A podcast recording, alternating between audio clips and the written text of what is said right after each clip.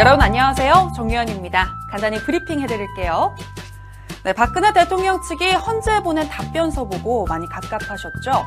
그런데 박근혜 대통령 변호사가 이 답변서 공개는 위법이라고 주장한답니다. 관련 소식 키포인트 뉴스5에서 전해드립니다. 네, 10년이면 강산도 변한다는데 종교 인구도 10년마다 변하는가 봅니다. 이제는 종교가 없는 인구가 더 많다고 하는데요. 관련 소식 뉴스 초점에서 살펴봅니다. 네, 왕따는 정말 나쁜 거죠. 그런데 배구계에서 왕따 논란이 불거졌습니다. 어찌된 일인지 펀펀 스포츠에서 짚어드립니다. 네, 기다리시는 동안 카카오톡 N뉴스마켓 친구 추가하시는 거 잊지 마시고요. 또 정리영과 함께하는 월요일 N뉴스마켓 페이스북 댓글 이벤트도 계속해서 진행 중입니다. 오늘 뉴스를 보고 여러분의 소감 부탁드릴게요.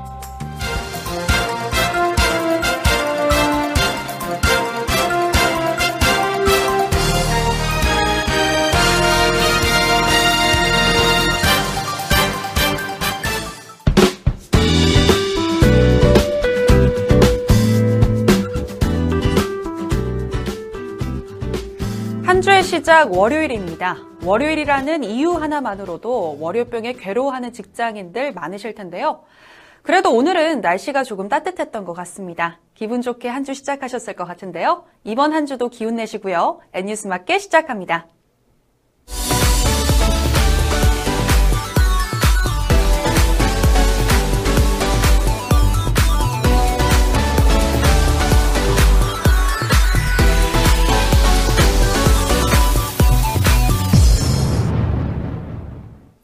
어제 박근혜 대통령이 헌법재판소에 제출한 답변서가 공개됐는데요. 박근혜 대통령의 탄핵 심판 변론을 맡은 변호사들이 국회 답변서 공개는 위법이라고 주장했습니다. 보도에 백상일 기자입니다. 박근혜 대통령의 변호인인 이중환 변호사는 오늘 국회 탄핵 소추위원단이 답변서를 공개한 것은 형사소송법 47조를 위반한 것이라며 헌재가 소송 지휘권을 행사해 이를 제지해달라는 소송 지휘 요청서를 접수했다고 밝혔습니다. 형사소송법 47조는 소송에 관한 서류는 공판의 개정 전에는 공익상 필요, 기타 상당한 이유가 없으면 공개하지 못한다고 규정하고 있습니다. 전날 국회 탄핵소추위원단은 박근혜 대통령의 대리인이 헌법재판소에 제출한 26쪽 분량의 답변서를 공개했습니다. 박근혜 대통령은 답변서를 통해 최순실 씨의 국정 개입 의혹은 사실이 아니고 설사 최 씨가 이 과정에서 사익을 취하거나 전횡을 저질렀더라도 무관하며 알지도 못했다고 적시했습니다.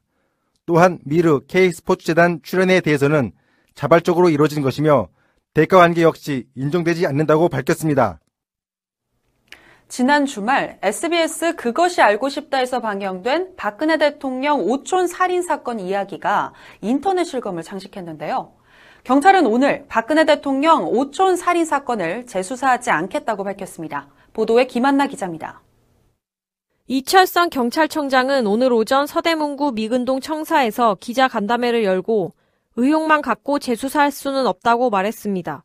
박근혜 대통령 오촌 살인 사건은 2011년 9월 6일 박 대통령 오촌 박용철 씨가 북한산 등산로에서 흉기에 찔려 숨진 채 발견된 사건을 이르는 말입니다. 당시 경찰은 박용철 씨가 박 대통령 다른 오촌 박용수 씨에게 살해당했고 피의자인 박용수 씨는 목을 매 스스로 목숨을 끊었다고 잠정 결론 지었습니다. 이철성 청장은 수사 당시 피의자 옷에서 혈흔이 발견됐고 바지 주머니에서 유서도 나왔다며 수사 과정에서 외압은 없었다고 말했습니다. 또 그것이 알고 싶다에서는 의문 위주로 내용을 다뤄 문제가 있다 생각할 수 있지만 당시에도 지금도 종합적인 수사 결과와 진술을 보면 피의자가 살해하고 스스로 목숨을 끊었다는 결론에 변함이 없다고 밝혔습니다. 황교안 권한대행은 오늘 오전 정부 서울청사에서 제3차 국정현안 관계 장관회의를 개최하고 최근 가장 심각한 현안인 AI 방역 추진 상황과 동절기 현장 안전 강화 대책을 점검하고 대응 방안을 논의했습니다. 보도에 백상일 기자입니다. 오늘 회의에서 정부는 지난 12월 16일 AI 위기 경보 단계를 경계에서 심각으로 격상하고 대응 조치를 강화하고 있으나 영남 지역에서도 AI가 발생하고 가창오리 30여 마리도 추가로 도래할 것으로 예상하고 있습니다. 또한 지금까지 발생했던 H5N6형과 다른 H5N8형 바이러스가 경기도 안성에서 새롭게 확진되는 등 상황이 계속 악화될 우려가 있는 만큼 민관 합동 AI 일일 점검 회의를 매일 개최하면서 중앙과 지방이 긴밀히 협업하고 필요한 조치들은 즉시 조치하는 등 총체적으로 대응하기로 했습니다. 황교안 권한대행은 경주는 아직 AI가 발생하지는 않았지만 향후 AI를 매개할 우려가 있는 소규모 농가의 가금류를 살처분하는 등 적극적으로 예방 조치를 시행하고 있다며 다른 지역에서도 AI 확산을 예방하기 위한 다각적인 선제 조치를 강구하여 시행할 것을 지시했습니다. 또한 AI가 종식될 때까지는 앞으로 매회 국정현안 관계장관 회의에서 AI 대응 상황을 점검할 것이라며 회의 종료 직후 AI 방역 현장을 점검하기 위해 경기도 이천으로 이동했습니다. 한편 동절기는 폭설, 한파, 결빙 등 기상 악화와 함께 연말 연시 들뜬 분위기 그리고 많은 사람들의 이동으로 안전사고 발생 위협이 높은 시기인 만큼 정부는 건설 현장의 안전사고 예방을 위해 치약 요소를 집중적으로 점검하고 사고 발생 시 신속히 대처할 수 있는 대응 체계를 확립하기로 했습니다. 부주의, 태만 등 안전 불감증으로 인한 인명사고가 발생하지 않도록 현장에서의 안전규정 준수 여부에 대한 지도 감독도 강화합니다. 아울러 교통사고 사망 등의 원인이 되는 난폭, 음주, 보복운전 등을 줄이기 위해 교통안전시설 보강, 단속 강화 등 관계부처가 긴밀히 협업하여 가시적인 변화가 나올 수 있도록 교통안전을 확보해 나가기로 했습니다. SBS 예능 미운 우리 새끼의 MC 한혜진 씨가 내년 1월 영국으로 떠나게 됐는데요. 축구 선수인 남편 기성용 선수의 내조를 위한 출국입니다.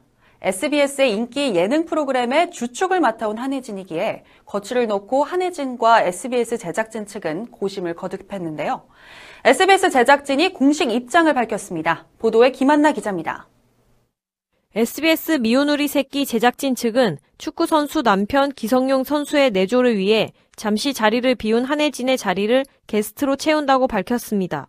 한혜진이 귀국하면 다시 MC 자리로 복귀시킨다는 것인데요. 미운우리 새끼 측은 당분간 기존 MC인 신동엽, 서장훈이 진행하고 또한 매회 스튜디오는 새로운 게스트가 출연할 예정이라며 여성이자 기혼녀로서의 입장을 대변해 주었던 한혜진과 달리 이번에는 기혼남이나 미혼 남녀 등을 초대해 미운 아들들을 바라보는 또 다른 시각으로 토크의 장을 확대할 것이라고 밝혔습니다. 또 미운 아들이 아닌 예쁜 아들의 모습을 보여줄 연예인 등 어머니들과 색다른 케미를 보여줄 수 있는 조합 역시 기대되는 상황으로 과연 어떤 게스트들이 출연하게 될지 관심을 모으고 있다고 전했습니다.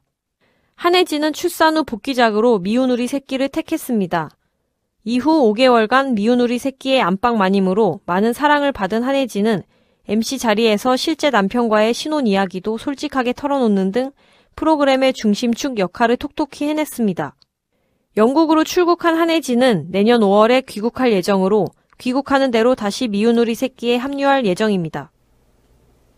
퇴직연금, 근로자의 은퇴 후 노후 생활 준비를 위해 마련된 제도인데요. 이 퇴직연금 도입 비율이 사업장 규모에 따라 차이가 큰 것으로 나타났습니다. 보도에 백상일 기자입니다. 통계청이 오늘 발표한 2015년 기준 퇴직연금 통계에 따르면 지난해 말 기준 300인 이상 사업장의 도입률은 78.3%로 나타났습니다. 그러나 5인 미만 사업장의 경우 12.0%에 머물렀습니다. 퇴직연금은 사용주가 근로자 퇴직 시 지급할 퇴직금을 금융사에 적립하고 근로자는 퇴직 시 연금이나 일시금을 수령하는 근로자 퇴직급여 보장법에 따라 지난 2005년 시작됐습니다. 사업체 종사자 규모가 클수록 도입률도 높았고 작을수록 도입률도 낮았습니다. 산업별로는 금융 및 보험업의 도입률이 60.3%로 가장 높았으며 숙박 및 음식점업과 국제 및 외국 기관의 도입률은 각각 6.6%, 4.3%로 낮았습니다. 성별에서는 남자가 62.7%, 여자가 37.3%로 조사돼 남자가 약 1.7배 많았습니다. 한편 전체 퇴직급여 제도 도입률은 27.2%로 집계됐으며 지난해 12월 기준 퇴직연금 사업자에 적립된 퇴직연금 총액은 125조 7천억 원으로 나타났습니다.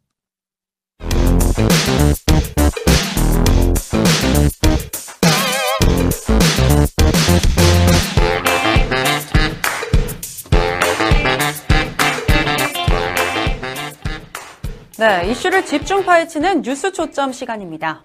마음의 안식을 찾기 위해 사후세계에 대한 불안감을 해소하기 위해 등 다양한 이유로 사람들은 종교를 갖게 됩니다. 그런데 최근 종교를 갖는 인구가 점차 감소하는 추세라고 하는데요. 이제는 종교가 있는 인구보다 종교가 없는 인구가 더 많아졌다고 합니다. 통계청의 2015년 인구주택 총조사 표본 집계 결과가 나온 건데요. 백상일 기자, 그럼 이제 종교를 갖고 있는 인구가 얼마나 되는 건가요? 네, 통계청 집계에 따르면 2015년 종교가 있는 인구는 전체 인구의 절반에 못 미치는 43.9%로 나타났습니다. 종교가 없는 인구는 56.1%로 종교가 있는 인구보다 12.2%포인트 높은 겁니다. 그런데 이러한 수치는 10년 전과 비교하면 격세지감을 느낄 수 있는데요. 2005년에는 종교가 있는 인구가 52.9%, 종교가 없는 인구는 47.1%였습니다. 10년 만에 전세가 역전됐습니다. 10년이면 강산도 변한다고 하는데 종교계에도 많은 변화가 일어났군요. 그런데 통상적으로 종교를 갖고 있는 비율은 여성들이 높은데요. 이번 조사에서는 변화가 있었나요? 종교를 갖고 있는 인구의 비율은 여성이 항상 높게 나타나고 있습니다. 2015년 기준 종교를 갖고 있는 여성의 비율은 48.4%로 나타났습니다. 남성의 비율은 39.4%입니다. 2005년에도 여성의 비율이 더 높았는데요. 여성 비율 56.4%, 남성 비율은 49.3%였습니다. 여성의 비율이 높은 것은 유지되고 있지만 10년 전에 비해서는 그 비율이 많이 낮아졌군요. 그럼 2005년 이전부터도 종교 인구의 비율이 낮아지고 있었던 건가요? 그렇지는 않습니다. 1995년과 2005년을 비교하면 종교 인구가 증가하는 모습이었습니다. 1995년 종교가 있는 인구는 50.4%에서 2005년 52.9%로 증가한 것입니다. 성별에 따른 비율도 증가하는 추세였는데요. 남성은 1995년 46.6%에서 49.3%로 여성은 54.2%에서 56.4%까지 올라갔습니다. 10년마다 상승과 하락이 교차하게 됐습니다. 네, 그렇군요. 그럼 이번에는 연령별 종교 인구를 한번 살펴볼까요? 연령별로 봤을 때 종교가 없는 비율이 가장 높은 연령대는 어느 구간인가요? 네, 연령별로 보면 종교가 없는 인구 비율은 20대가 64.9%로 가장 높은 것으로 나타났습니다. 그 다음이 62%의 10대입니다. 종교가 없는 인구 비율은 10대에서 20대로 가면서 낮아졌다가 이후에는 연령이 증가하면서 다시 증가하는 추세인데요. 이 비율은 70대 58.2%까지 올라가게 됩니다. 20대 이후 연령이 올라갈수록 종교를 갖고 있는 인구가 증가하긴 하는데요. 눈에 띄는 대목이 있습니다. 바로 2000년에 비해 종교가 있는 비율이 가장 크게 감소한 연령대입니다. 바로 40대인데요. 2005년보다 13.3%포인트 감소했습니다. 그 다음으로는 20대가 12.8%포인트 감소한 것으로 나타났습니다. 네, 일단 종교가 있는지 유무 여부를 살펴봤는데요. 종교별 비율도 관심이 많으실 것 같습니다. 10년 전과 상당히 차이가 많아졌다고 하는데요. 어떤가요? 네, 이번 조사를 보면 개신교계의 급성장이 눈에 띕니다. 이번 조사에서 가장 많은 종교 인구를 기록했는데요. 1995년, 2005년 모두 불교에 이어 2위를 차지했는데 이번에는 불교를 넘어 가장 많은 종교인 수를 가진 것으로 집계됐습니다. 먼저 1995년 상황을 살펴보겠습니다. 불교는 1015만 4천 명의 종교인이 있었습니다. 뒤이어 개신교가 850만 5천 명, 천주교가 288만 5천 명의 순이었습니다. 유교, 원불교, 천도교 등의 종교가 뒤를 이었습니다. 2005년에도 종교계에 변화가 있었는데요. 상위 1, 2, 3위의 순위 변화는 없었지만 천주교 인구가 급성장한 모습을 보였습니다. 불교는 40여만 명이 증가하고 개신교는 6만여 명이 줄었지만 천주교는 약 213만 명 증가했습니다. 또 유교가 줄고 원불교도 급증해 4, 5위간 순위도 역전됐습니다. 기본적으로 천주교 종교 인구의 숫자가 증가했지만 1, 2, 3위는 그대로였는데요. 2015년에는 순위에 변화가 생겼습니다. 바로 불교의 급감과 개신교계의 급증입니다. 2015년 불교는 종교 인구 1000만 명대 아래로 떨어졌는데요. 761만 9천 명으로 집계됐습니다. 개신교는 전체 종교 인구가 줄어든 것과 달리 120여만 명 증가해 967만 6천 명으로 늘어났습니다. 천주교도 120만 명 가량 줄어들었습니다. 네, 개신교계 약진이 눈에 띄는 대목이군요. 그럼 지역별 종교 분포는 어떤가요? 네, 시도별 종교별 현황을 보면 지역별 차이가 두드러졌습니다. 불교 인구 비율이 가장 높은 시도는 울산, 경남, 부산, 경북 순이었습니다. 개신교 비율이 가장 높은 시도는 전북, 서울, 전남, 인천 순이었으며 천주교는 서울, 인천, 경기 순으로 나타났습니다. 영남 지역은 불교계가 강세를 보였고 전라도는 개신교가 강세를 나타냈습니다. 수도권에서는 천주교가 강세를 보인 것입니다. 사회의 변화만큼이나 종교계도 변화가 많았던 것 같습니다. 앞으로 10년 뒤에 종교 인구가 또 어떻게 변하게 될지는 알 수 없을 것 같네요. 백상일 기자 설명 잘 들었습니다.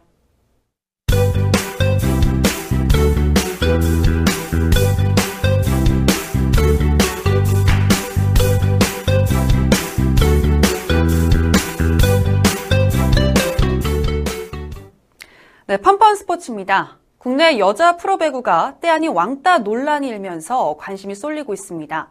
지난달 한국도로공사 고참 선수들이 외국인 선수 케네디 브라이언을 왕따시켰다는 의혹이 제기된 건데요. 국내 선수들이 외국인 선수를 집단으로 따돌린다는 논란은 이번이 처음이라 놀라움을 자아냈습니다.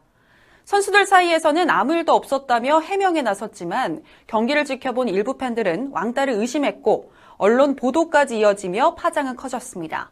오늘 펀펀 스포츠 시간에는 최근에 불거졌던 외국인 선수 왕따 논란과 관련해 되짚어 보도록 할 텐데요. 네, 김한나 기자 나와 있습니다. 안녕하세요. 안녕하세요. 네, 김한나 기자. 먼저 이러한 사건이 일어나게 된 경위가 무엇인가요? 네, 이번 사건은 지난달 말 KGC 인삼공사전에서 한국도로공사 선수들의 세레머니 과정에서 일어났습니다. 도로공사의 일부 선수가 같은 팀 외국인 동료 케네디 브라이언을 고의로 무시하는 듯한 모습이 여러 차례 목격됐는데요. 당시 경기에서 도로공사 고참 선수들은 브라이언 선수를 빼놓고 하이파이브를 하는 행동을 보였습니다. 득점을 한 브라이언 선수가 다른 선수들과 하이파이브를 하기 위해 다가갔지만 팀원들의 반응이 없자 머쓱해하는 모습도 포착됐습니다. 네, 누가 봐도 오해할 만한 상황이 벌어진 것 같은데요. 이러한 모습이 몇 차례 반복돼 나오자 온라인 배구 커뮤니티에서는 비난글이 쏟아졌다죠. 네, 그렇습니다. 구단 홈페이지는 경기 직후 항의하는 팬들로 인해 트래픽 초과로 다운되는 지경에 이르렀습니다. 또 포털 사이트에 올라온 기사에는 평소보다 5배에서 6배나 많은 700개가 넘는 댓글이 달렸는데요.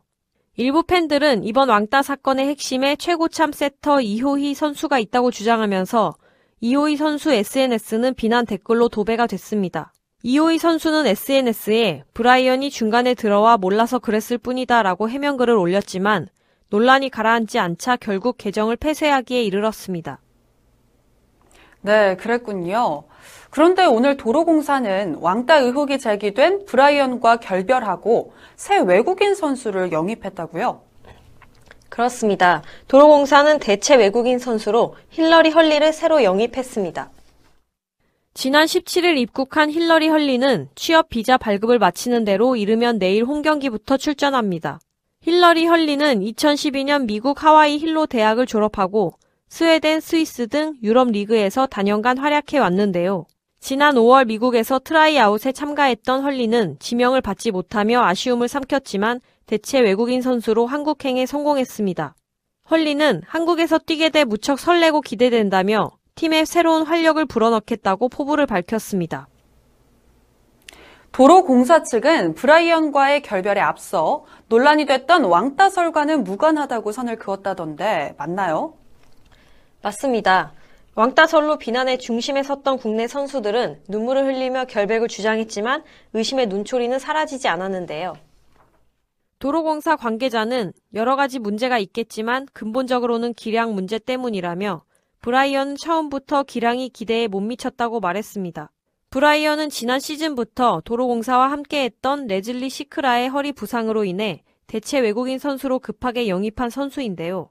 하지만 브라이언은 외국인 선수 6명 중 득점과 공격 성공률 모두 최하위에 그치는 등 대체 외국인 선수의 한계를 드러내며 코칭 스태프의 속을 태웠습니다. 브라이언의 저조한 기량은 도로공사가 꼴찌에 머무는 빌미를 제공했습니다. 배구 팬들은 사실 그동안 부진한 외국 선수의 출국에 무덤덤한 반응이었는데요. 그런데 브라이언을 향해서는 위로와 격려를 보냈다고 하죠. 그렇습니다. 그 이유는 브라이언이 팀 왕따설에 시달린 데다 시즌이 갈수록 기량이 나아졌음에도 한국을 떠나야 했기 때문입니다. 팬들은 항상 웃음을 잃지 않고 꿋꿋이 자리를 지켜줘서 고맙다. 일취월장에서 V리그에서 다시 보길 기대한다는 등의 응원 메시지를 보냈습니다. 브라이언은 팬들의 격려가 쏟아지자 나와 팀원들의 관계는 문제없다. 잘 지내고 있다는 글을 남겨 해명에 나서기도 했습니다. 그런데 말이죠. 도로공사의 외국인 선수 왕따 문제는 이번이 처음이 아니라고 하는데 앞서 이런 전례가 또 있었나요? 네, 있었습니다. 브라이언 선수에 앞서 허리 부상으로 교체된 시크라 선수도 왕따설이 돌았습니다. 시크라 선수는 미국으로 돌아간 후 도로공사 팀의 훈련량이 너무 많고 국내 선수들에게 왕따를 당했다고 주장한 것으로 알려졌습니다. 시크라 선수의 말이 사실이라면 구단이 밝힌 오해의 차원을 넘어서는 심각한 문제인데요. 프로 배구의 한 관계자는 여자 배구의 활성화를 위해 더 이상 왕따 문제의 소지가 발생하지 않도록 해야 한다고 질타했습니다. 야구나 농구, 배구 등 팀 스포츠에서 단결력은 승패에 매우 중요한 요소입니다. 단결력은 곧 팀워크를 의미합니다. 사실상 혼자서 상대팀 선수들과 맞붙는 건 불가능에 가깝기 때문인데요. 6명의 협동심이 승패를 가르는 배구 경기에서 텃세와 왕따라는 일은 있을 수 없는 일이고 있어서도 안 됩니다. 여자 프로배구에 갑자기 불거진 외국인 선수의 따돌림 논란은 한국 배구의 부끄러운 민낯은 아닐까요? 오늘 펀펀 스포츠는 여기까지고요. 다음 주에도 재밌고 유익한 스포츠 소식으로 돌아오겠습니다.